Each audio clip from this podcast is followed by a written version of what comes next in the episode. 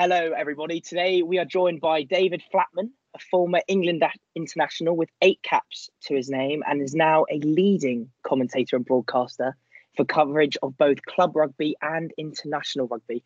Hello, Flats. Welcome to the Wilco and Hoff Show. Hello, chaps. Um, hello, Wilco. Hello, Hoff. Hello, Paul. Hello, Flo. uh, I like the intro. It's all right. Um, it wasn't as cringe as you suggested it might be, but I try and leave, I try and leave out the fact I only got eight caps. Um, I just I like going with just former England international because people forget. and the longer you're retired, yeah, often the more of a legend yeah. you become. Um, so I quite you know feel free to leave that bit out next time and just saying former England prop that that'll do me. Okay, perfect. The notes for next time. Yeah. Flo, do you want to kick us kick us under? Well.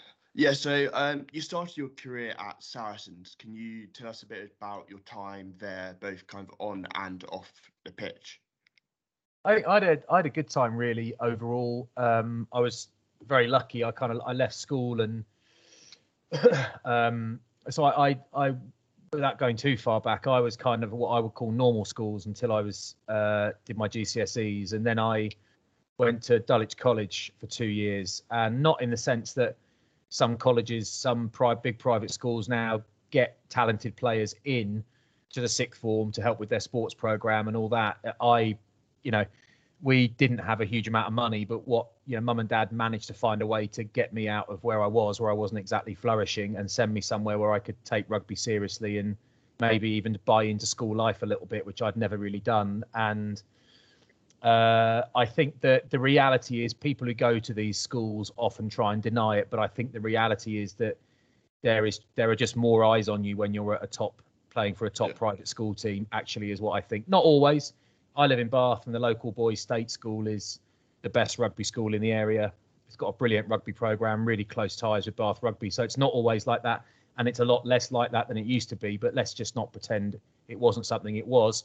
Uh, and I went from there to I signed a contract with Saracens after I, you know, before I'd even done my A levels, and um, I was really lucky because we had amazing players. Francois Pienaar, who won the World Cup with South Africa as captain, he was our, you know, he was our blind side. Richard Hill, Tony Diprose. We had Danny Grewcock, Scott Murray, who got nearly 100 caps for Scotland. We had Paul Wallace, who was the tight head on the Lions tour that they won in 97, and Kieran Bracken. You know, Damien Penaud plays for France now. We had Alain Penaud yeah. at fly half for a year. We had Tim Tim Horan may be the greatest 12 of all time. Um, a wild team. I mean, there's there's British Lions I haven't even mentioned, the internationals I haven't even mentioned. We had a, a great team. So for a few years, I really enjoyed it. I was there for five years, and to be honest, the last year or two, I kind of stagnated a bit. I was a bit over it. I didn't. The club wasn't in great shape. Nigel Wray, the owner, um, a much discussed man in the last five years, uh, the owner of Saracens. I um, I've never shied away during the whole salary cap scandal from saying what I thought, but I, you know, as a man, I I love that man and um, he was brilliant and I always was a great guy. But actually, the club wasn't going in the right direction for me, and a lot of us left at kind of the same time and um, didn't finish on a sour note. It just I felt I've got to move from here. Really, I'm I'm playing every week, which is great, but I'm not sure I'm getting any better. So I went somewhere in Bath where you know, they had a coach who everyone was saying was brilliant for front rowers in Michael Foley, who played for Australia. And glad I made the move because 20 years later, I'm still here. Yeah. So when you moved to Bath, do you think you found there were many cultural, like cultural differences between Saracens and Bath from when you moved, or was it quite a similar setup in terms of playing both on and off the pitch? I think you, you you can make more of the cultural stuff really if you want. I mean, we we lived in London at Sarries, of course, and I lived with Tom Shanklin in Stoke Newington in quite a cool flat, and we got out a bit, and you know, we had we popped out every now and again, and we had a good time. But it's quite disparate when you live in London. Bath, off field, like quality of life off field is I don't know if it's unrivaled, but it'd be pretty close um, to being unrivaled as as you know, sort of Premiership rugby club environments go. So yes, you do the elite sport bit but most of us lived in town and or close to it and we hung out a lot together we partied a lot sure but we also had a lot of cappuccinos flat whites weren't a thing then lads a lot of, a lot of chocolate brownies and you know we basically sat and people watched a lot and hung out in town and we were we were kind of without we we were in town a lot. We were we were kind of a, a real sort of big presence in town. Not like we. I, I, I, don't know how to phrase that any better. I'll try. Not like we walk into town and we're a big presence. Yeah. There were always Bath rugby players knocking around town, and um, that means that you're kind of embedded in the town. And when things yeah. are going brilliantly, it's the best place in the world to play club rugby. When things are going badly, it's probably among the worst uh, because it's quite intimate. And did you notice a difference between obviously going from Saracens, as you say, in London? You you know you're competing with other sports. Obviously, there'll be plenty of football fans, and you've just got loads of tourists around London in general. When you go to Bath, then it's smaller city you know, they don't really have a football team there. I think Bath City, they're not even in the top. Excuse me, Bath City. I'm, I'm, taking I'm, my girls. They're playing, they're playing Brain, Braintree Town on Tuesday night. We're going down there for a couple of pints, mate. Apologies, I'm rubbing you out the wrong way. Uh, but you know what? Say... Non-league football. Do you know what? You swap ends yeah, at yeah. half time. The fans swap ends at half time. So you, so the team's always attacking the goal you're behind or the goal you're near. Uh, so good. A, anyway, that's a good shout. Um, but anyway, would you say okay? If I could, if yeah, would you say that was then a difference for you as well? Kind of, was that a more intense experience on yeah, the rugby it, side? It's, it's, completely different. It's incomparable. In London, you disappear, um, which can, has pros and cons. In Bath, you don't. You you develop a much tighter network. Um, a big, you know, but you know everyone really to a point, and there's there's pros and cons to it. Like, you know, I'll be honest. Uh, there's sort of thing you can you can say these things and sound a bit tossy, but I'll just say it as it is. You know, my daughters, for example, they like walking into town with me. We live in town. But they like walking into town with me. Um, they like the idea of it, and they like the idea they're going to get a hot chocolate or a new lipstick or something when we get into town or whatever. But actually, whenever we do it, they're reminded that they don't like it very much because someone recognizes you and says hi, or vice versa, every 20 meters. And just this morning, I, you know, my my wife got our baby in the buggy and we got the dog, and she walked with me down to the gym. So she then popped off into town, and I went into the gym. And we got to the bottom of our street and knew someone. We said, "See you later." Had a chat with him. See you later. We literally, it is as we turned around, we saw someone else. Hey, Flats, how you doing? And then we walk down further and we see someone else and says, "Oh, can I ask you a question? What's going to happen this weekend? You know, Scotland. What's going to happen with England?" And and my wife is like, "You literally, you say you literally can't move. Of course I can move. I'm walking, but you literally can't leave the house yeah. without someone saying hi." And there's that's fine because everyone's lovely and it's if you can't deal with it, you're in the wrong place. But what I would say is that I've thought, I've wondered for a while whether that is something um, that I don't mind or I don't like. I certainly don't mind it. I certainly, I don't, certainly don't dislike it. Is it something that feeds my ego a bit? I don't know. I, the the answer I want to give is no, and I think I'm I think I'm being truthful when I say it doesn't feed my ego and I could live without it. But I've never had to live without it down here because everyone knows who you are. So yeah. I couldn't tell you, but it is significantly more people are significantly more interested in you here. But everyone's lovely, so it's fine. And then, as a former international, would you what would you say is the biggest step up from club rugby to international? Well, this is the thing. Like, I didn't get a load of caps, and so you could argue that I wasn't capable of making a step up uh, enough. But I think if I, I would never have got hundred caps, but I think I wasn't good enough. But I, had I not had, I had a lot of um, long and annoying injuries when I played that ruled me out of selection a lot of times. And I would have got, I'm very confident of saying I would have got a good number more caps, but I don't think I would have been a, a superstar. Um, I just wasn't athletic enough. I was strong enough, but not athletic enough really. And um, but that that notwithstanding, the games I played, I loved. Um, and I remember playing against some, you know, I was a prop, of course, so I played against some top props, some of the top props in the world, you know, and I played against them at Heineken Cup level a lot from a young age and Prem and a few with England and tour matches and that sort of stuff. And there's the odd one where you think, Christ, this guy is just stronger than I am. But, you know, I'm a young fella, so I've got some growing to do yet and all that. But actually, I loved it and physically always felt fine when I played at that level. Um, but it's not about getting there once and feeling fine. It's about getting there once and it actually feeling so natural that you can do it again, again, again, again, again, and not get hurt. So I don't know. I when I went to Saracens, I was pretty much straight in the first team from school at prop, and that sounds great. And I played my hundredth game when I was really young, and that sounds great. But actually, you know, my shoulders turned to chocolate. I, I played way too many games too young. I think looking back, it's no one's fault, but you know, so maybe had I not done that, had there been a senior player in front of me for longer at Saracens and I was able to bed my way in a bit, I might have been a bit more, been a bit luckier with injuries and, you know, be able to give you a fuller answer on the differences. Ultimately, the pace, the power is the best of the best, isn't it? But, yeah, you know, the, the, the games I played, I loved it. I'm talking there about kind of your workload at a young level. There's obviously a lot of chat now about, you know, England trying to introduce these hybrid contracts you know, make sure their game time is monitored a bit more when you look at, say, players in Ireland that are all on central contracts and their seasons are a lot more manageable.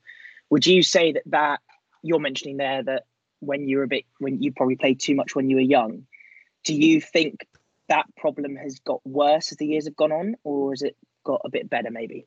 Not really, because what has advanced hugely is how we treat the bodies um, and how the guys are looked after. And we had great medical care, we had great trainers, we had great coaches. Um, but things develop. Like we're it, the thing is now, it, we'll look at how Quins and England and Chiefs and Scotland look after their players. We'll look back in 20 years potentially and think, bloody hell, can't believe they used to do that in 2024. Can't believe they were doing that. This is what we used to do. You'll have people like Marler and Genji saying, This is what we used to do. And the lads will be like, What?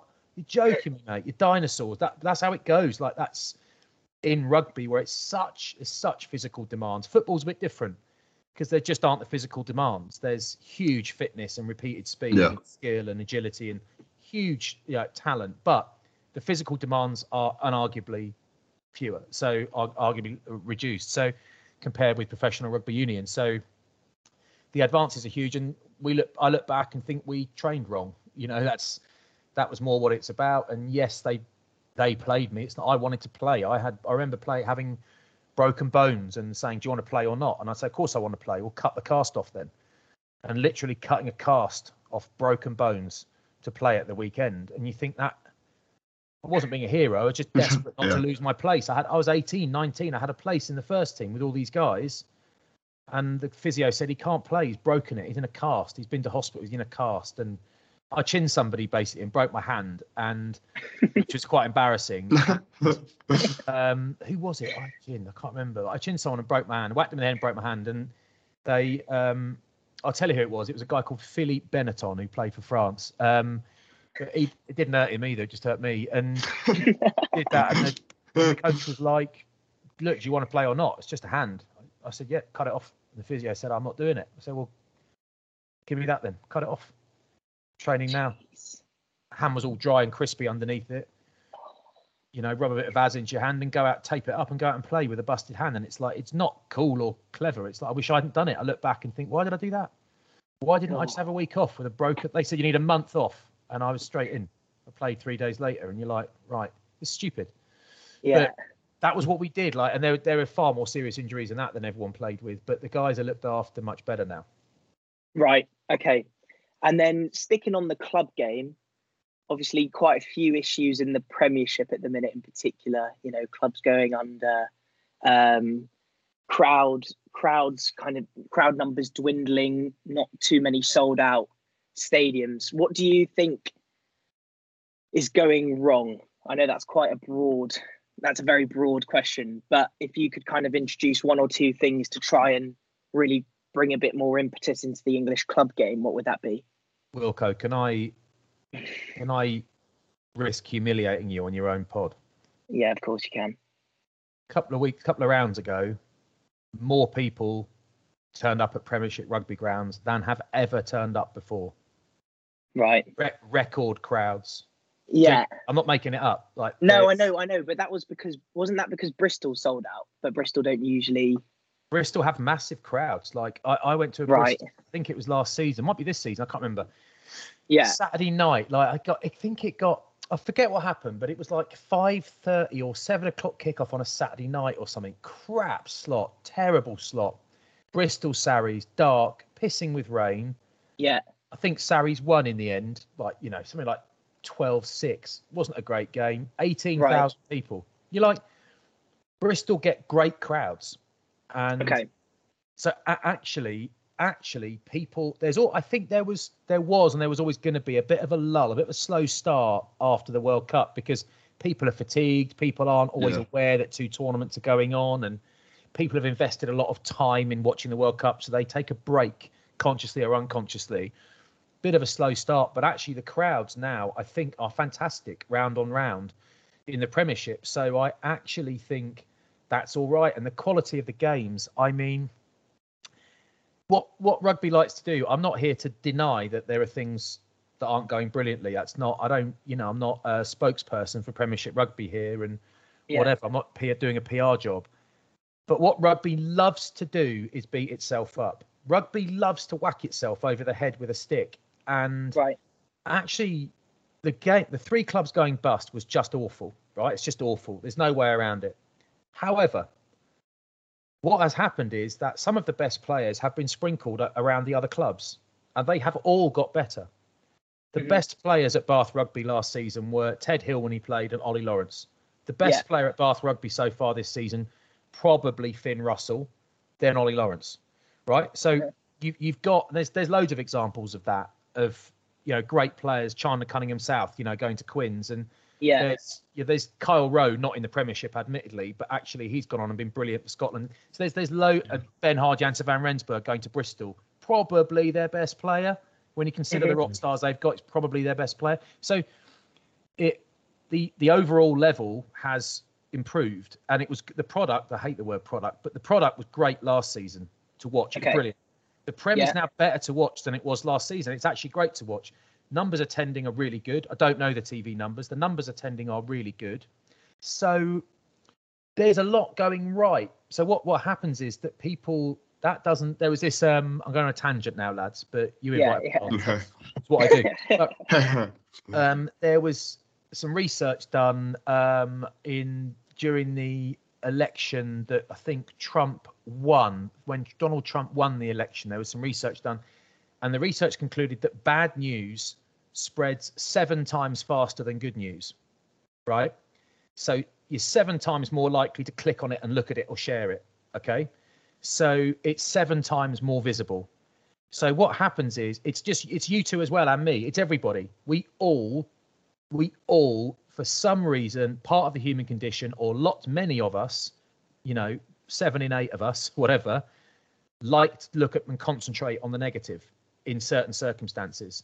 So there is this kind of innate pessimism. And something else we do in rugby union in England is we continually tell people it's too complicated for them to understand. Yeah. If you tune in and you're told you won't understand this, guys, you fuck off again. Excuse my language. Am yeah. I allowed swear on this pod?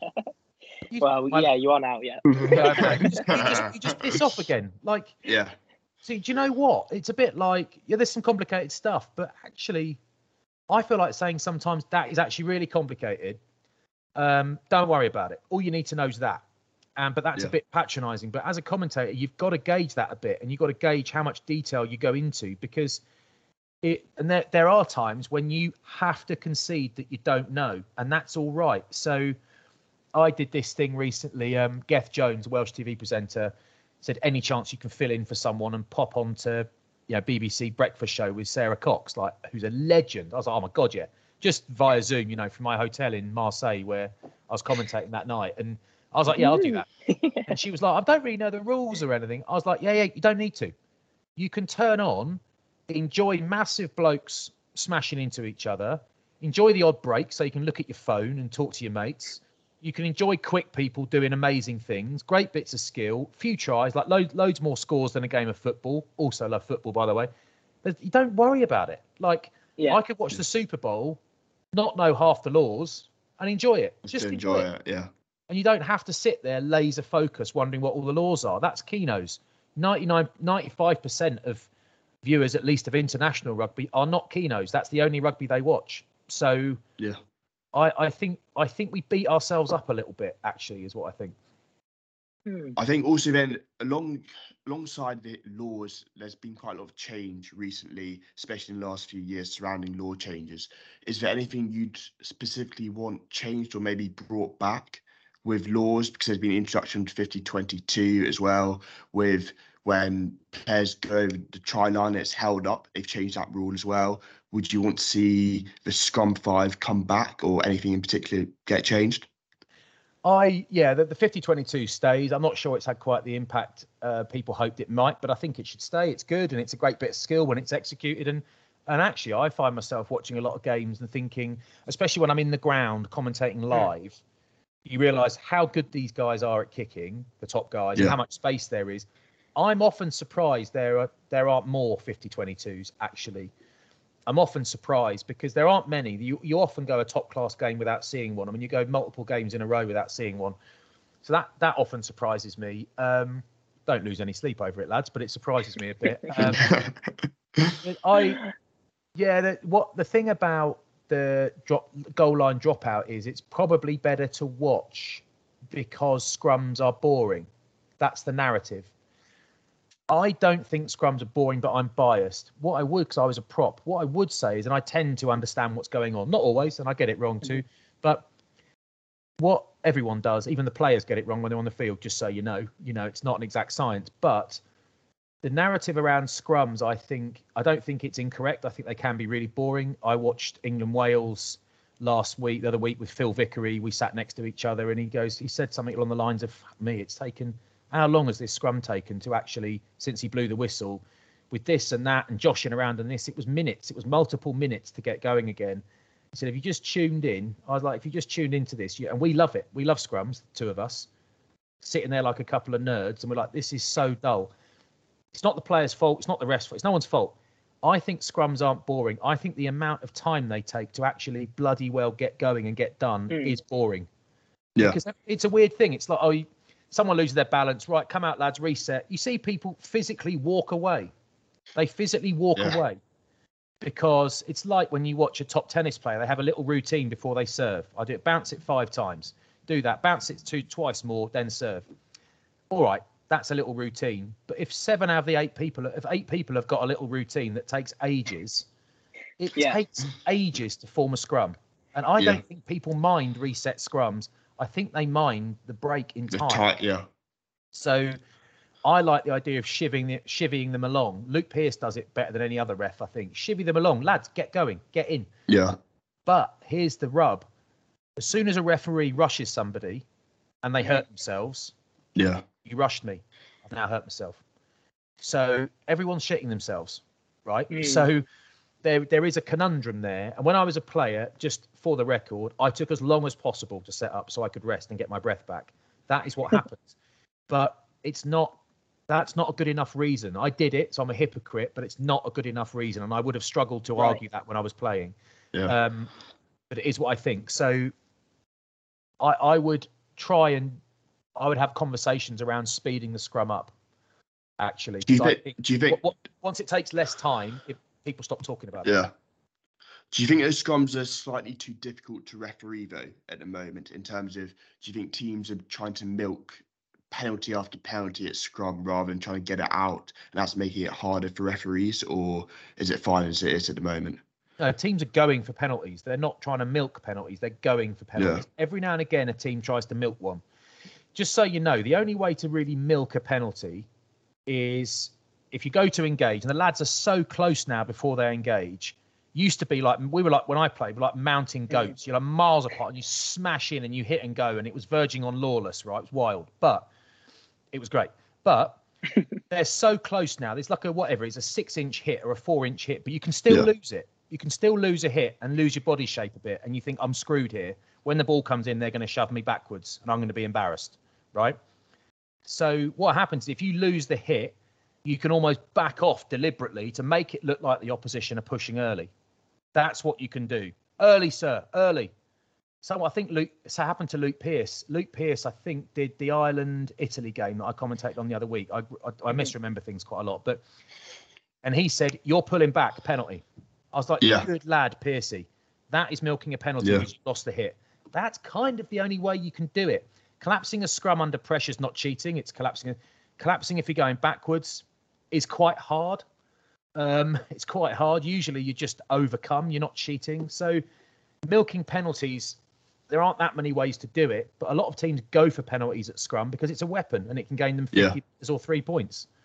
So I like I like the scrum being a weapon. It's a key part of rugby union. But at some point, if they don't hurry it up and make it less of a dull spectacle, Yeah. I think it, they will end up depowering it. And I actually think that's the wrong way to go for the game.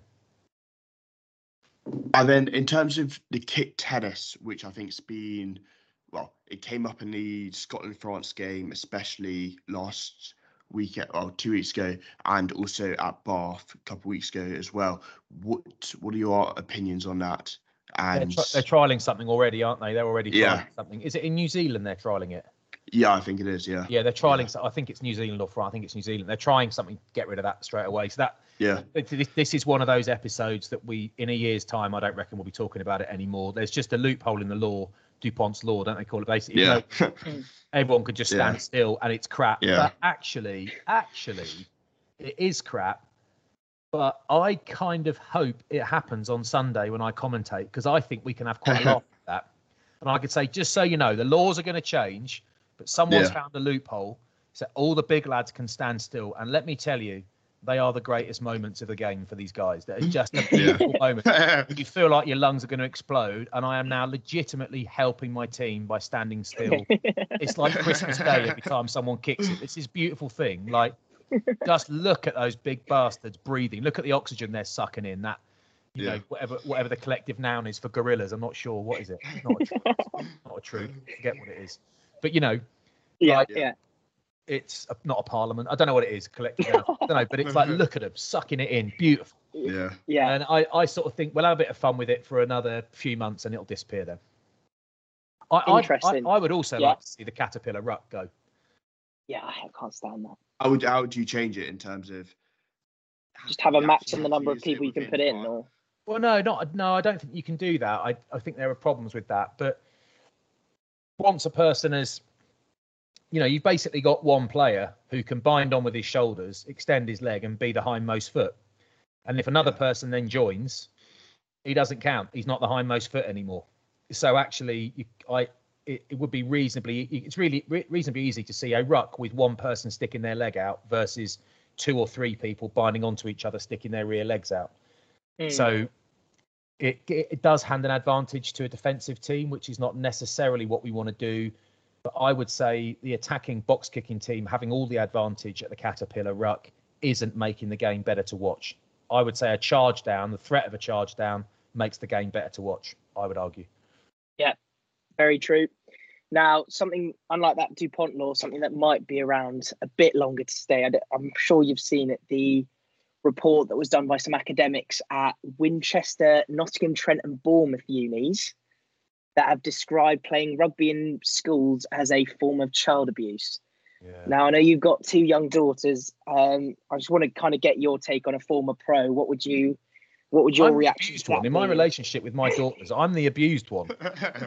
I'm I am the victim here. I'm being like I don't know what the word is, but I'm entrapped. I'll have to pay for loads of things I hate, experiences I hate. Um, the emotional toll on me is far greater than it is on them. Um, my girls aren't interested in rugby, so in playing, Right. rugby, so um, that's it's never going to be a problem for me. I don't think. Well, I've got four girls. The big two aren't. The little two might be. Who knows yet? Um, Yeah. I, it's difficult because I'll be quite honest. My my initial like honest reaction on the inside is this is so silly. Mm. Um, so let's not talk about it. But actually, I think I do think we're in an age where dismissing people's opinions that don't match your own has become a bit of a disease. It's a bit chronic, and uh, what what is also chronic, you know, something of which they are guilty. These people who've written this thing and described it as child abuse and all that is that it, it's almost like every any position you take on anything now that isn't how you have your tea has to be extreme. You have to have to has to be at one extreme or the other. Um, and I just it I, my, my gut reaction is it, what I think about it is it's silly. Of course, it's not a form of child abuse. Um, no one's ringing child line because mummy or daddy's forcing them to play rugby. It's like, come on. it, the, the benefits of team sport are just massive. They're massive. I, my, my girls play hockey and netball. They play at school. I would love them to love it enough to want to do a Sunday club as well, but they kind of don't quite. And it's I don't care how good they are. Couldn't give a shit. I don't even know how good they are. I watch them. I don't. I don't. They're all right. I don't care. Genuinely don't care if they lose 20 nil every week as long as it's a good crack with their mates and they're out in the open air. I don't care. Um, but it, the benefits of team sport are I don't need to list them now, but there are things like you know from a young age being relied upon by other people and delivering and it feels good. Relying on other people and they deliver for you and that feels good and they're proud to deliver for you. And rely, being relied upon and failing and being forgiven in a millisecond. And forgiving others for upon whom you've relied for not delivering in the moment. And yeah. people i also think i've said this repeatedly to probably ad nauseum in, in different outlets but i i think um, it's funny i I won't name names because he's a mate, but um, I, did a, I went to a dinner recently and someone asked me about the state of rugby type thing, and I said my answer. Mm. And then about two weeks later, someone said, "Oh, I was at a dinner with so and so, who was next to me on the stage this night." And he he spoke really interestingly about rugby and said this and this. I was like, "Oh, that's funny. That's exactly what I said when I stood next to him two weeks ago." And then it, it was in the paper last week, column, and all the comments underneath are like, "This is amazing." Uh, so much better. Thank God someone's written this. And I was like, why didn't I write that? Because he has now written it, and everyone thinks, you know, good on him, but he hasn't. um, but I, I sort of think that um, the, the most rugby is rugby in this country is, in my opinion, way too apologetic about what it is. It's way too uncomfortable in its own skin. Rugby requires courage to play that is why it feels great when you finish playing it and while you're playing it. It requires courage that game brilliant games like football and tennis and golf and cricket, they don't require the same courage. I think having a cricket ball hurled at you requires a lot of courage, by the way, to stand there. Um, that would terrify me. I would argue rugby doesn't require as much courage as boxing or mixed martial arts or kickboxing, but it requires a lot of courage and you do it with other people, which is great. So I know individual athletes have a team around them, but it's not the same. They have a team behind them. Yeah. So when you're shoulder to shoulder with your mates and you're digging in for each other and you're turning up for each other and you're letting each other down, but going again and trusting each other and laughing and celebrating and crying together and getting hurt together and fixing together and it, it all that stuff is wonderful. And I think rugby needs to just bloody well accept that there is risk yeah. involved keep keep pushing the safety agenda. Let's do it. Let's make it safe. Like if my girls want to play, I want them to be as safe as possible. I want the standard of, co- of coaching to be as safe as good as possible. I want as much medical care there as we can get. I want people qualified to help them if they hurt themselves. I want all of these things. But actually, it's kind of like it, how much control over the safety of our children do we actually want? And that is that's an odd question because instinctively, I've got a lot of children, as I say, I want complete control. I'm afraid you you don't actually want complete control over your children.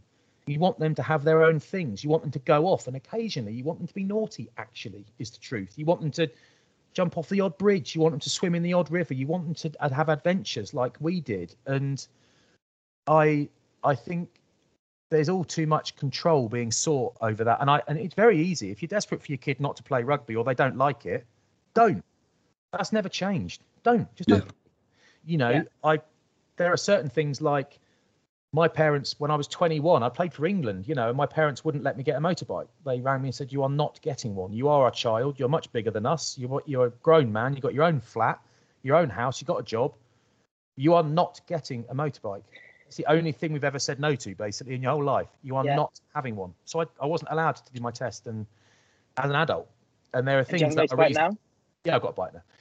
Um, but I again, I I don't ride it much because they're words ringing my ears. But I've got a lot to lose. But it's like I only ride it when the weather's perfect, basically. But I think rugby needs to stop apologising. It needs to accept risk while not discounting the safety agenda at all. And I think if you look at the, the extreme example I often give is the NRL, Aussie Rugby League. They embrace the big shots. They embrace physicality. Boom, boom. They love it. A generation ago, they embraced the brawling like ice hockey does or did. Anyway, they embraced that. I think that is probably a step too far. Like, I secretly, like you guys, I love the brawling. I love it. Like Yeah, Gordon Tallis, who's, Gordon Tallis, who's a TV a, a pundit now. He kind of does my job at Right. the NRL. He is an icon, much better player than I was, that's for sure. Icon, unbelievably aggressive, violent man, amazing player. He is my all-time rugby league hero, and that is because he was so hard. And that's it. You know, that's it. Like, I'd love to have got chinned by him, but wear it like a badge of honor. You know, so that is why I loved him. I can't really remember his rugby that much. I just remember everyone he filled in. I love it. It pops up now all over, and I people deny that. I love it. I had some fights when I was playing. I wasn't very good at it. I loved it, mate. I wasn't like super Yeah. violent, some hard guy. I look back and think, oh, I love that. I miss that. I don't miss rugby at all, except colliding with people and the odd scrap that I wasn't very good at anyway. Like, and I and I think it's almost like it's weirdly politically or not politically, societally inappropriate to say that now. And I think I don't hurt anyone now. I don't go. I'm going to watch Bath City. I'm not going to headbutt anyone or go to the Rec and chin someone. I'm not. I'm, I'm a nice man. I just.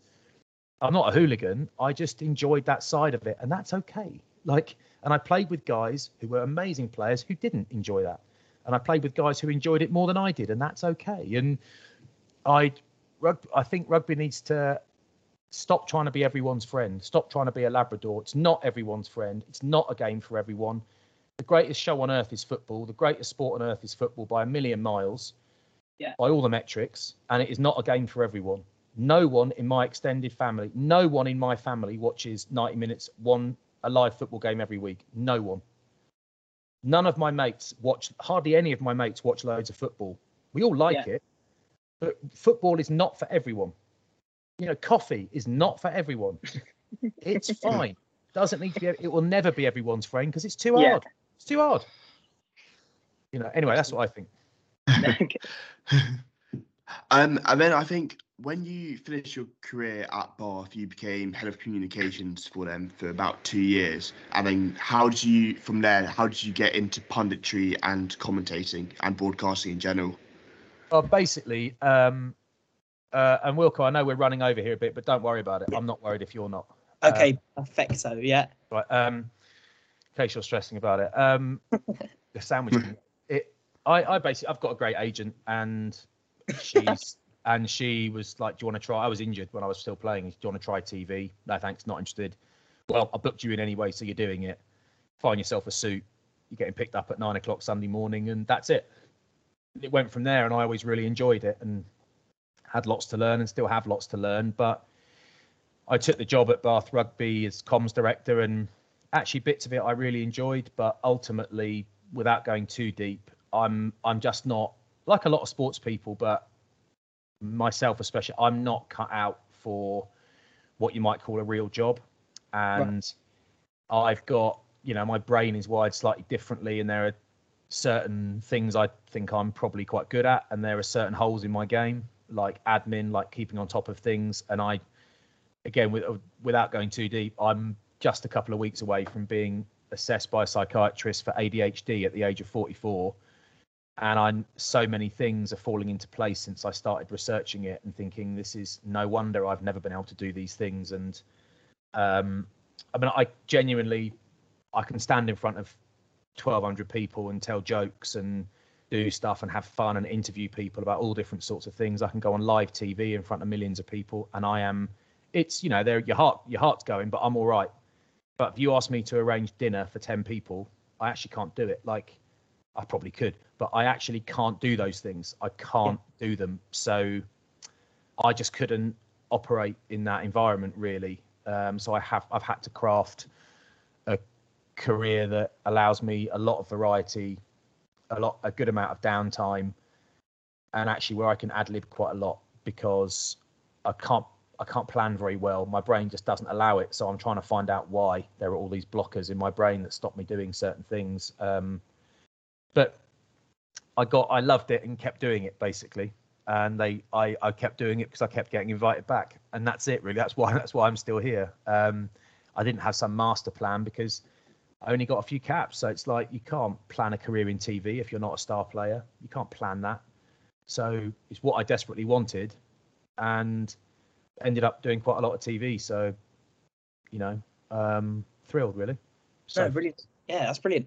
Um, and then I suppose the final main topic that we'd like to just get your get your views on again is um, social media because I've I've seen in previous interviews you've done you've kind of you've expressed your hatred would be a strong word but your distaste I suppose for social media and kind of what what the problems that it can bring do you think are you quite relieved looking back that you didn't have that social media wasn't such a big thing when you were a professional player and do you think it's uh, like you see the stuff we've seen with Farrell and other players who are taking step back stepping back from international commitments or playing commitments because of their mental health and and their family's mental health do you think social media really does play a negative role in that Yeah, yeah, Yeah. I do. Um, but I'm on it, so I'm a hypocrite. Um, I like Instagram. Um, I've got a Twitter. Sorry, uh, I've got an X account, which I very I, I go on a bit. I do the odd thing. yeah Twitter for me is largely um, it's it, it all social media for me personally is largely positive because people say nice things to me. Um, but I just found myself over a period of time sort of feeling like getting my tires really pumped up by that.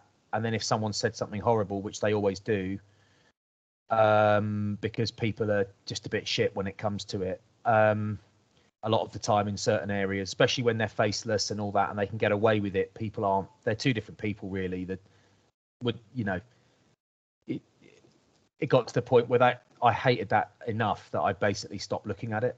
So, you know, I it's it's an odd one because, but a lot. The thing is that commercial opportunities come from it, and a lot of commercial stuff that you do and the way we earn our money is linked to social media having said that, there's loads of social media that I really like. Like at the moment on Instagram, I'm going through a phase of what, why am I following this person? This person offers me nothing. So gone, gone, gone. Not like I'm rooted, but actually, what do I actually want to look at? I quite like rugby content coming up. I know nothing about basketball, but I quite like NBA highlights. So I watch a lot of those. I watch a lot of NFL highlights. So on that, I don't watch any NFL otherwise, really. I like fighting, so like not doing it, but I like combat sports. I watch a bit of that, and I'm obsessive about cars. Absolutely obsessive about cars, which I don't talk about much on social media, but I am and always have been. Yeah. And I, you know, last night, my wife, two nights ago, my wife came upstairs, and I've had my two-year-old, uh, two and a half-year-old toddler in the bath, and she's like, "Oh my god, you're still in the bath!" Like, as in you haven't got her to bed yet. And my daughter's just in the bath, haven't even washed her yet. She's sitting there, her upper body and head is bone dry. right She's leaning over the edge of the bath, and we're watching rally rally driving clips on Instagram, like rally driving legends. And I'm like, this is Alister McRae, this is Colin McRae, this is you know, and I'm like, that that's what we're doing. And then I flick onto this, and she's like, wow, that car's very fast, and she takes an interest in my car magazines, and you know, so that, that there are things on social media that I love. Yeah. But there are bits that I don't love, and I mainly don't love the way it sucks me out of a room like it does everyone else. Mm. Um, so that the, the whole thing around trolling and all that stuff, that's never going to Yeah. end, man. It's never going to end. Like, and until there's no place to hide, it just goes on. They could stop it in five minutes. Everyone has to verify themselves, ID themselves, uh, it, but they don't. They don't want to do it. So that carry on. People being horrible to people on social media will just carry on. I'm afraid that's that's kind of as it is. So yeah, love bits of it, hate bits of it, tolerate most of it. There you go.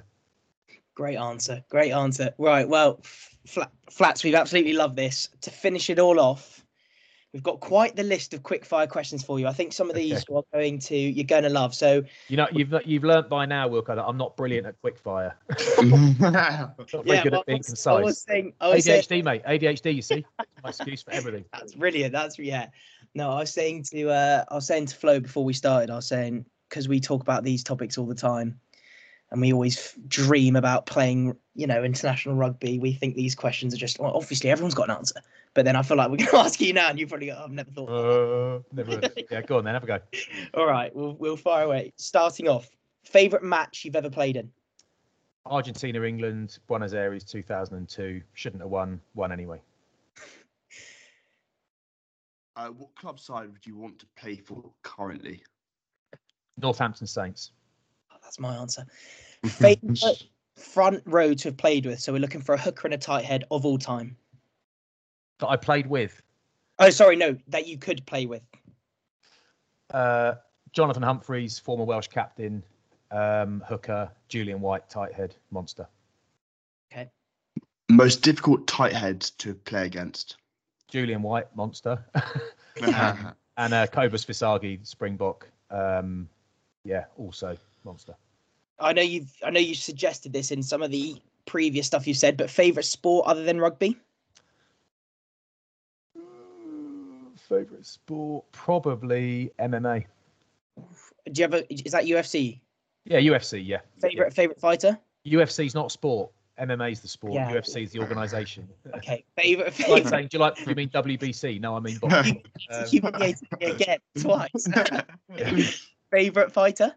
Oh God, uh, Randy Couture, favorite fighter of all time, or Chuck Okay. Liddell. Um, now, um, oh God, oh, Ronda Rousey was also one of my favorites of all time. That's because I'm a little bit in love with her as well. Um, yeah, my all- my all time favorite, Andrei Arlovski as well. My my all time favorite, Randy Couture, the natural.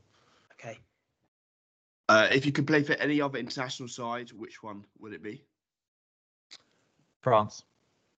Favorite anthem aside from God Save the King? Oh, that's a great question. Um, I love the Italian anthem. I love it, but that's a good I love- shout. I had a great shout. I think that's probably the best one. But I actually got told off once for playing for England at Twickenham against France and singing along to the Marseillaise. I love it. I know all the words. I speak a little bit of French, not much, but I love it. And commentating on them the other week, I'm singing along in the stands before we commentate, and I'm getting odd looks from my co-commentators. But I love it. But I think the best one, the Italian one, yeah. And by the way, the question you asked me earlier, what other Premiership Yeah. club, what Premiership club would I play for now? Yeah. Thinking as I go along, I think Northampton play the best rugby, but if I could leave my house with my rucksack on, walk down the road, and play for Bath again, I don't You miss do. playing rugby. But if I could do that, I yeah. Can I change my answer? Yeah. My old club. My old, uh, I would like that. d- do you have a favourite ground which you played in or currently commentate at? Uh, Bloemfontein to play in was amazing. Uh, to commentate at uh, Marseille should have been it a few weeks ago, but France got battered really by Ireland, um, so it wasn't full up. It wasn't full full throttle really. The noise. Um, Stade de France, incredible when they're on it. Incredible. One player you wouldn't want one current player you wouldn't want to get chinned by. Oh, Ethan Roots. He was a cage fighter, wasn't he? Yeah. Yeah, it him, was. please. Yeah. Okay. I'm all right, thanks. Dream car.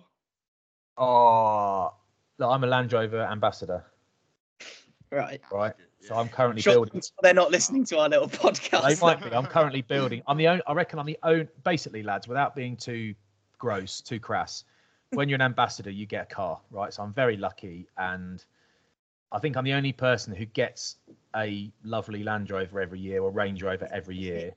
Yeah, it's amazing, and I'm very lucky, and I love them, and they're my friends. But I think I'm the only one who gets one, and also buys them and spends money on them. It's ridiculous because I've got one anyway, but I bought an old one that I'm currently building, um, meant to be rebuilding, but actually looks like I'm building it from scratch because it was so rooted. So, um, basically anything with a Land Rover badge on it, Range Rover Yeah. badge on it, um, but also just quietly Porsche addict too, but I keep that quiet. Pre-match hype song. I don't know if this was this a big thing when you were playing. Players listening to music before. Yeah, but it was inappropriate. What we our system was inappropriate, so I won't say it because I'll get into trouble. But we had a certain sort of music pre-match and a certain sort of music post-match. Um, we'll leave uh, it. Well, no. What what do we have? Um, our best one that we loved and we had a, our best season was um, Nickelback. Oh yeah. Nickelback. I think it's Nickelback we used to play. Um, but Kyran Bracken used to listen to um, Enrique Iglesias, Oh. which is the best bit. Um, I can be your hero, baby. You need, you need headphones, dirty ones. We're like, oh mate, chill out. Really good idea. uh, any any pre-match meal? I quite like towards the end of my career they they ditched all the pasta and stuff, which never I never really loved all that, and moved to meat. So I remember having um, a little bit of pasta and a, a bit of I think like fillet steak, sirloin steak, and three sausages. I thought that'll do me. I'm happy to go and play on that. I don't know what they eat now, but that suited me. I was happy with that. Um, match day ritual. Any like lucky, like No, lucky survive, socks? survive the nerves, get through it, hate life, wonder what you're doing there. As soon as the ref knocks on the door, ready to go, beautiful. But until that point, hell. Nice. Best post-game social? If you're, Oh, uh, if you're oh, allowed socials, God, socials everywhere. Best post-match function was Montpellier. Why was that? Seafood, champagne, just outrageous food, outrageous food. They take it seriously in France. Oh my God, absolutely amazing. But social, Newcastle. Your current favorite player? Good one. Um, everyone's current favourite player is Finn Russell, really, because he's just fab. My current, this, I really like Chandler Cunningham South. Ah, okay. Yeah, real Uh, deal. I would best best player in the world at the moment? Oh, Dupont. Yeah. And finally, the best friend you've made out of rugby. What a lovely way to end it. What a lovely last Uh, question. Great shout. My, I got Well, some really chuck- good mates, which is You can great. I chuck a couple of names in there. the people I see most often are that. So I've got you know like Shank's a great mate, and you know I've got I've got some great mates to rugby. In terms of who I see most often, who I would be in communication with most often, uh, Danny Grewcock, um, uh, who was yeah uh, yeah played for England a million times, and Matt Powell, who uh, played for Saracens, Quins, and Worcester, and was once called in scrum half, who was once called into the Wales squad, and his family went mad. It was the proudest day of their lives, and when he got there, he was told that actually brought the wrong Powell in, but he could stay and train for the day, but then he had to go home. They meant Ryan Powell, not Matt. So well, he didn't even have a tracksuit, didn't even get a kit bag, um, which I loved. Yeah, but Matt, uh, Matt and Danny probably of the of the names you you might know. Lovely. Well, that's that's it, Flats. But thank you very much for joining us. That's been absolutely brilliant. Cheers, guys. Brilliant. Pleasure to be on, and good luck. Cheers. So that was a very interesting interview we got there, wasn't it, Flo? Our first big interview. Hopefully, we're getting one of those every week out to you, our lovely listeners. But Flo, what were your big takeaways from that, mate? I think uh, two things, to be honest. I think mainly uh, differences in playing for Bath and Sarries. He needed a change, he said, after he spent a couple of seasons at Sarries. He felt like the club had stagnated a bit, and in order to improve as a player, he had to move. I think Bath, he said, was a brilliant place uh, he was able to go to. I think a big other takeaway for me was the fact he just put his body on the line week in, week out. And I think you mentioned it as well. He, he got eight caps for England. I, he said that he felt like he could have had a few more if he'd been able to manage his injuries probably slightly better and taking care of his body over a longer period of time. I think that's quite an interesting point.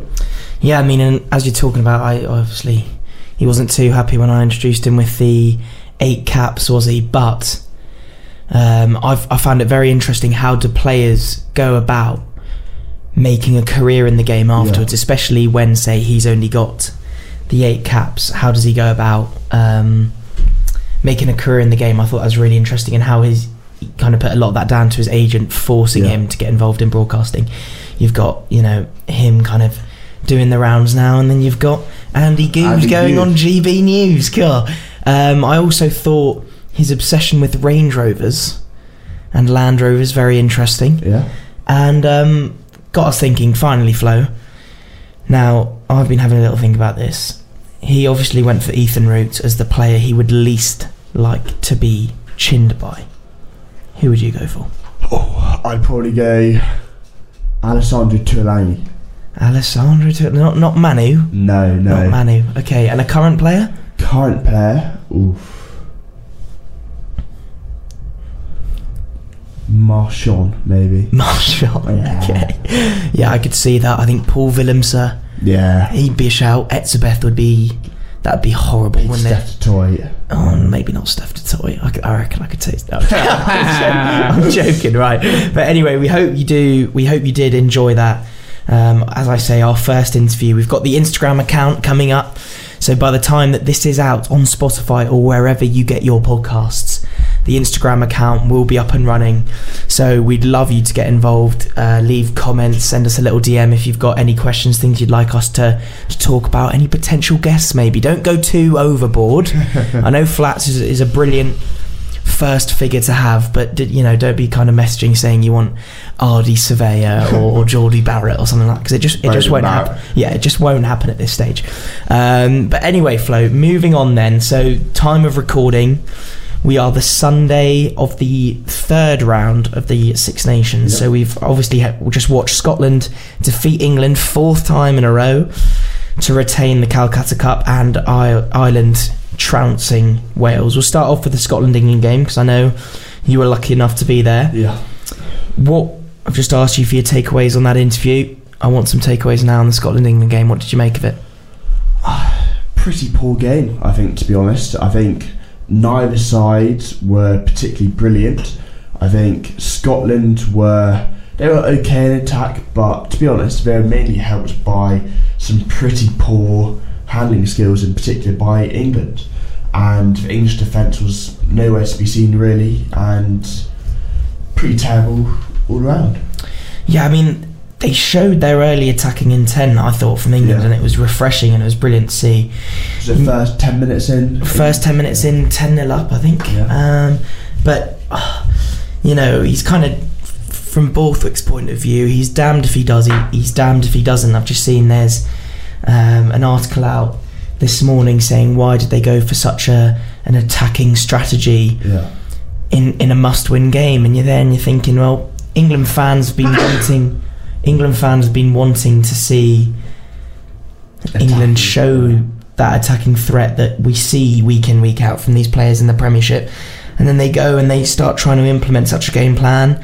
Scotland score a few a few great tries, um, and I don't think I don't think it was Scotland were the favourites heading into that Yeah. game. It wasn't as if England were were expected, I suppose, to win that.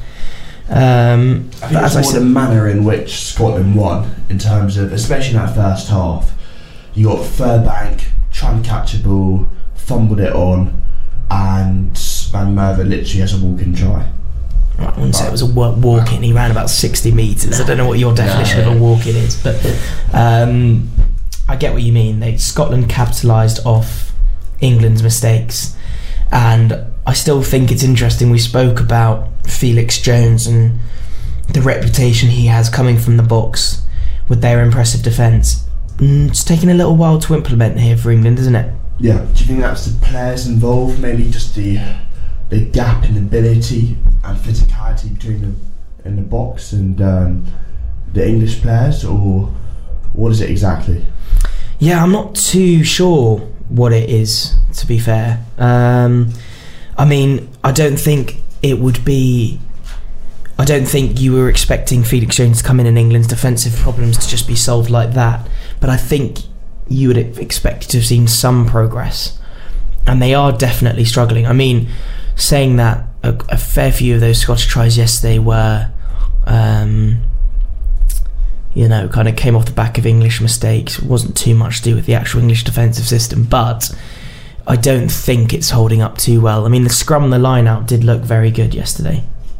And what do you make of uh, Feyi and uh, Finn Smith coming on?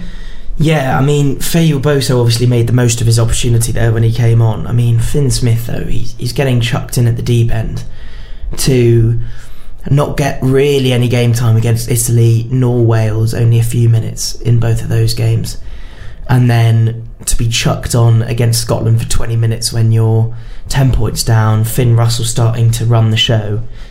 I mean, I, I, I didn't really see the logic in that. Um, you, you can't. What are you expecting him to do? Do you know what I mean? Only in his third Test cap. What did you think?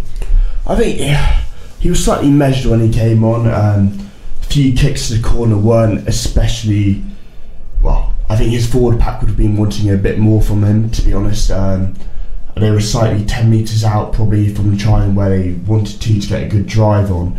But I think Theo Alberto, especially when he came on, scored with his first touch of the game, didn't he? And from then on, quite good under the high ball, and he was able to break the first one or two tackles from that Scotland defence.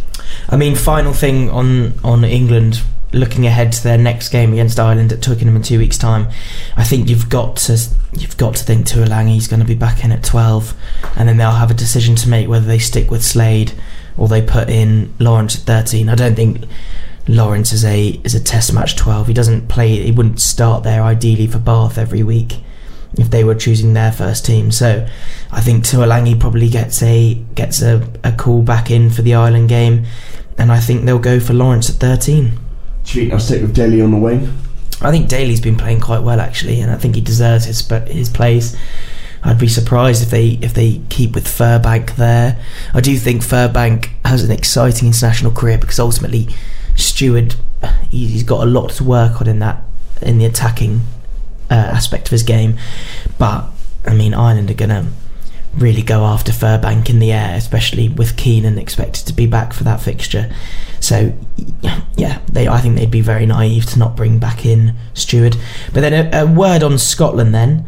Um, I suppose as there is with them, every Six Nations they seem to have a different captain, new players in and out. Jamie Ritchie, former captain, yeah. was obviously back in yesterday. They're doing quite well, Scotland, aren't they? Yeah, I think well, I think I'll take the France game out of the equation from last week, and I think it was what Jim Hamilton on Twitter said that uh, they got the fan slam on. Um, that team decision disrupting their actual Grand Slam um, against Ireland on the possible last day of Six Nations. I think their back line started to come into play quite well, especially Huw Jones, Tuipulotu, Kinghorn back. I think it's a bit touch and touch and go for the first 10, 15, 20 minutes, but I think he especially came quite good. Um, think his time in Toulouse helping out quite effectively. I think. Yeah, I mean, I think that the the backs they have on offer are brilliant. Huw Jones was was class yesterday, and Kyle Steyn, you know, he might not grab the headlines like Duhan does, but he never has a bad game. Yeah. I think for Scotland, so very positive for them. Moving on now, Ireland versus Wales. I mean, I don't think I think a result like this was probably expected. Yeah. Um, Ireland's eleventh win in a row. Um, what did you make of that game? I think Wales they did all right. To be honest, I don't think there was much to. Um, they weren't. Uh, they weren't favourites really at all going into the game. Such a young side against a a well-established Irish team who are top dogs. I think for this uh, Six Nations. I think Wales. Uh, I think Gatland will be. He won't be too disheartened with where they are. I think a few tight games in the opening rounds, and to come to this Irish side, well, they weren't really ever going to win, were they? If we're being perfectly honest. No, and sorry, when I said their 11th, 11th win in a row, that was actually their tournament They've won ele- the last 11 games in the tournament, and that's a tournament equaling record. Really? Yes, with England. So they face England in two weeks' time, and they've got a chance to break that. But yeah, I did think Ireland were just uh, kind of a different level to Wales. I think people were expecting that. It was always going to be a challenge for the Welsh. But as we've said, Wales really did, you know, dig in defensively. They were impressive on that front. Tommy Reffell is a he's a good find at seven. Yeah. Wainwright really stepping up at yeah. eight. Alex Mann looks like a good a good player at six. So the you know there are definitely signs in that Welsh team, and you know you, you also remember they've got Dewi Lake out, obviously one of their yeah both their co-captains from the World Cup. So signs are there. I, I see you think as well. Cameron Winnett at fullback. You think he's a, a decent player? Yeah, I think. Uh, well, who else? I think they've got to take take a plunge of someone and show a bit of faith in him, give him a good long run in the team, and actually just see where he develops. And try not cut and change as little as they can, to be honest, and just create, try and create a few combinations. I think in that back line for as long as they can. Yeah, no, definitely. I think consistency is key for them, and turning our attention then to Ireland. I mean, can't really be stopped at the minute, can they? No. No. No, Do you think at they're going to be stopped this Six Nations? Do England or Scotland have a chance of denying them a record second two second Grand Slam in a row? No, can't see it at all. To be honest, I think England. Well, you might say Scotland is slightly higher favourites than England to Mhm. stop Ireland, but it's in it's in the Aviva, isn't Yeah, it? Yeah, the Well, Scotland game. Yeah. So I think the home crowd behind them, that final day get the Grand Slam, you can't. Well, it'd take a miracle, I think, for Scotland, especially their pack. I think it's just miles behind the Yeah. Irish pack. And I just think the depth that Ireland have in that pack is so underrated. I mean, we saw it there them yesterday using a deploying a six-two on the bench again, six forwards, yeah. two backs instead of the traditional five-three split of five forwards and three backs. Um, and Frawley, he's taken to international rugby. I think a bit like Crowley, kind of they're both hitting, you know, taking their form from from the URC with Leinster and Munster respectively, and just hitting the ground running with the with the national side. And I think so much of that has to do with playing behind such a dominant pack. Yeah. I mean, very impressive. So Ireland look to be in good nick, encouraging from Wales. Yeah. Um, so France v Italy. That's obviously kicking off in just under an hour. Suppose the main news from the French side is no Gregory Alldritt. Yeah. So that means I suppose they're 8, 9, 10, the normal 8, 9, 10 that you'd expect to see for France, of obviously Alldritt, Dupont, and Ntamack are all out. Yeah. Do you think that's going to hamper them in this game today against Italy? It shouldn't, to be honest. I think the France team should, they should be too strong for an Italy side, which they themselves are missing a few key players. I think out for out with injury. Um, should be quite a good game. I think the French might be slightly wary in terms of um, the Italy. They've been playing quite well, especially in the opening two rounds. But Yeah. I don't think that. Well, they shouldn't face too many problems, should they? Yeah, I mean Italy not too good against Ireland, it has to be said. Yeah. But I suppose that that's got more to do with the brilliance of Ireland than maybe the downfalls of Italy. But you're right, that was an encouraging first performance against against England for the Italians, and I think they need to try and back up that performance now. A few weeks later, first Six Nations game to be played in Lille. Which I think is always a interesting point. Do you? I know it's not out of choice. Obviously, France played their first game, first home game against Ireland in Marseille. This their second home game today. They're playing against Italy, as we've said, in Lille, and their third and final home game uh, in a few weeks' time against England will be played in Lyon. That's all because the Stade de France is being re- Renovated. ahead of the Olympics this summer. But do you think that other nations, England, Ireland, Wales, Scotland, they'd benefit from having the occasional Six Nations Test match away from their traditional their traditional venues? I suppose.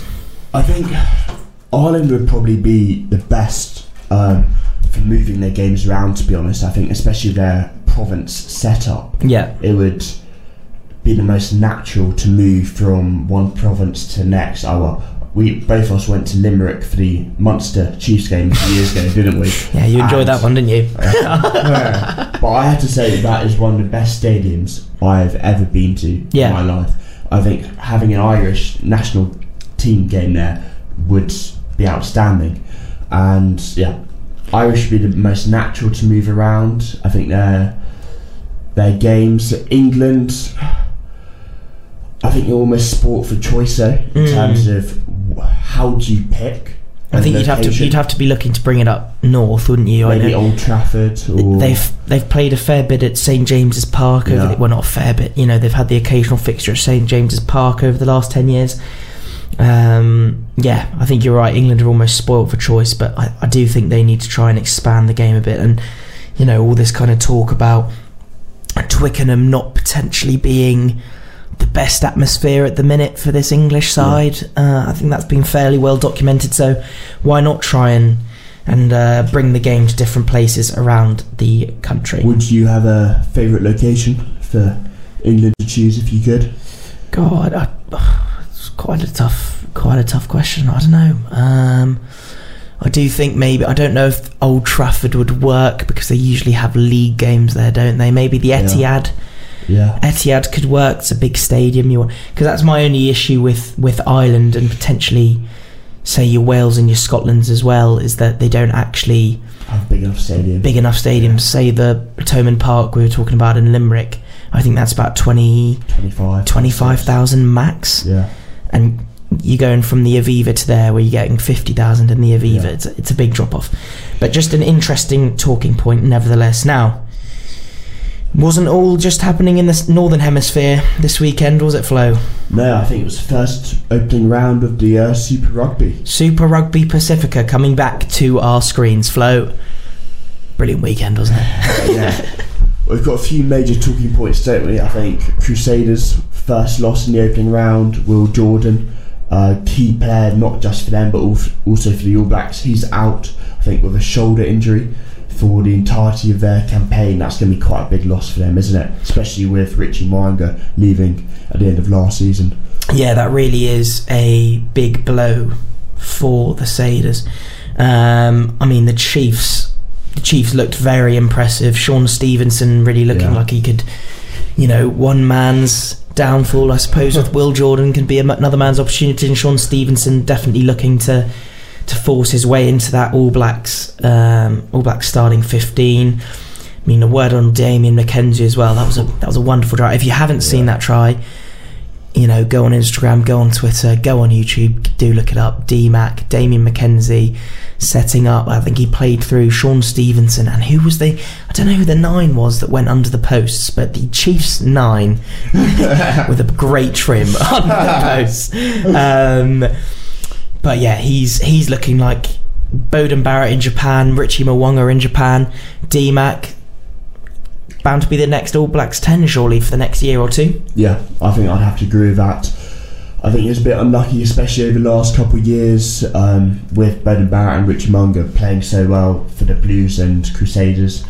I think now's his time to properly shine, maybe get a bit of a longer run, starting at 10 for the All Blacks. Mm. And I think they just would give him, get give a bit of faith to him, a bit of trust. I think he'll do actually quite well there. Yeah, and then I suppose that was the main game, so to speak, in New Zealand, Yeah. looking across the pond to Australia. I I'd like to highlight the, the particular disappointment, I suppose, for the Western Force. Um, you know, they've brought in a number of top internationals, Nick White, Ben Donaldson, in a attempt, I suppose, to well, God, it's not it's not meant to be a politically loaded term, but level up the playing field, level up the playing field in Australia, and they got well, they got thumped in the end by by the Hurricanes, didn't they? 44-14. 44-14. So that was very disappointing from the Force, and it'll be interesting to see how they bounce back. Um, I think also a word on Melbourne Rebels. I think there've been a few um, few uh, words about them pre-season in terms of whether or not they'd be able to actually play. I think going into administration possibly, and they got absolutely hammered, thirty to three by the Brumbies. And another interesting little narrative in that game as well is you've got the two young budding Aussie tens trying to catch Joe Schmidt's attentions. Obviously Carter Gordon Yeah, and uh, Noah Lolesio, yeah, who's come back from Toulon to the Brumbies. Um, it's quite clear who got who, Lolesio of the of the Brumbies quite clearly got the edge over Carter Gordon of the Rebels there. yeah. That would be interesting to see how that plays out. Ben Donaldson, obviously, as we've just mentioned, 10 for Western Force. He was involved in the World Cup. Didn't have the best game at the weekend, but n- undoubtedly that wasn't helped by his teammates. Another big talking point, I suppose, away from the field now, raised by Scott Barrett. Um, this confusion about the smart mouthguard. So, Yeah. We'll give a little bit of context for our listeners without going too much into the exact science because I'm not going to pretend I'll speak for myself. I'm sure I speak for you too. That neither of us fully know how the science behind it works, but players are being encouraged to wear smart mouth guards um, that can detect the and can measure the the strength of hits that they receive and whether they are more likely to have received a concussion because of being tackled or going through a particularly powerful challenge, so to speak. Um, but we saw a few instances over the weekend where players were told that they had to come off to be checked Yeah. when potentially they didn't feel they needed to be. We, you know, Scott Barrett kind of he was saying that from the Crusaders' point of view. I think you've made the point about Anton Lienert-Brown Yeah. um, of the Highlanders, looking a bit confused why he was being being told to come off, and then obviously, I don't know if you saw it, but we've got um, Gregor Townsend, Zander Fagerson having to come off um, after I think just ten minutes because of a because of a hit coming off for a HIA. Um, what do you make about this? And I mean, it's, it, undoubtedly, it's a good thing for the game, isn't it? Yeah. But I suppose you you still want a bit of the t- you know you want the players to have a bit of a say. You don't want the decision fully to be in their hands, of Yeah. course, but a player you know can tell whether they've been hit, so Yeah. to speak. I think it almost comes back to what Flats was saying in his interview. I think he he was talking about his was it his hand, wasn't it? In terms of he, he broke it, and Yeah. he was like, "I'm I'm playing," Yeah, and he took cast off, played with pretty much a broken hand. About a day or two after it happened, he was told what, two weeks uh, off for it to recover. I think, especially with well, all these possible lawsuits against so many different of the rugby unions, World Rugby especially, I think it's becoming more and more the case that science and doctors are having such a bigger impact and a bigger say on the game. Mm. I think all for the right reasons, if I'm being perfectly honest, but we also want rugby to embrace the physicality yeah, and the big hits. I don't know if you saw the NRL recently did the promo video Yeah. for the first game in Las Vegas, Mhm. and some of the clips there of the hits were brilliant. To be honest, I think rugby's got to embrace that that side of it because at the end of it, it is a physical contact sport, and you can run a, run people over, you can be hit especially hard Yeah. by the opposition, and rugby needs to to properly embrace it, but at the same time make it as safe as possible. Yeah. No, I mirror those sentiments 100%. Now, taking a long shot, obviously only the first weekend. We'll do it now. We'll Yeah. we'll remember this. Predictions of who's going to win Super Rugby Pacifica this year. The Blues. I, I wanted to go for the Blues, obviously. Dad, a big Blues fan, but I will go for the Chiefs. Chiefs I think they were so unlucky not to do it last year. Yeah. Top of the league all year. Get to the final against the Crusaders, obviously at the Chiefs' ground, and they can't do it. No Scott No. Robertson, no Richie Mo'unga, no Will Jordan now to stop them. So Yeah. I think they definitely do have a good chance. And Flo, before we before we end the show, any other stories that you think are worth mentioning this week? I think maybe just just two. Italy beating France under twenty for the first time. Yeah. I think they're going to properly reap the rewards in the next four or five years. That under twenty side coming up into the senior side. Got France Italy game kicking off in an hour's time, Yeah. which should be quite good. And I think finally seven store Antoine Dupont starting and scoring his first try for them and taking them through to the semi-finals. Yeah, that's in Canada, isn't it? Yeah, Um, Vancouver. French obviously looking for a big um, sevens for a lot of sevens success at the Olympics this summer. One of the reasons why they've got the main man Dupont involved and uh, sporting those um, rugby tights, Yeah, so to speak. that, yeah. I did used to own a pair of those when I was a bit younger, and very quickly had to stop wearing them when I got and I got bullied basically. but what do you make of those, Flo? I could see you in a pair of those playing a bit of hockey, couldn't you? Well, I think Ollie Woodburn's uh, worn those before, especially on those artificial grounds. So if if it's good enough for Ollie, it's good enough for me. and yeah, very quickly as well. I know good to draw to draw attention to that Italy victory over France in the under twenties. Another interesting stat that is France is only the first time in history they've lost two games in a row at under twenty level at home. Oh, wow. Interesting. What an interesting way to end the show. So that is it from us, the Wilco and Hoff show this week. Um, so we'll be back same time next week. Looking forward to hopefully bringing you another interview. We've got a few names floating about, but nothing Nothing. signed, sealed, and delivered as of yet, as Stevie Wonder would say. So that's a So weird if way you've to end it. any uh, recommendations, uh, feel free to file them into our up and coming Instagram. so thank you all for listening, and we will be back with you again next week. yeah, thank you very much. Have a class week, Flo. Likewise. Goodbye.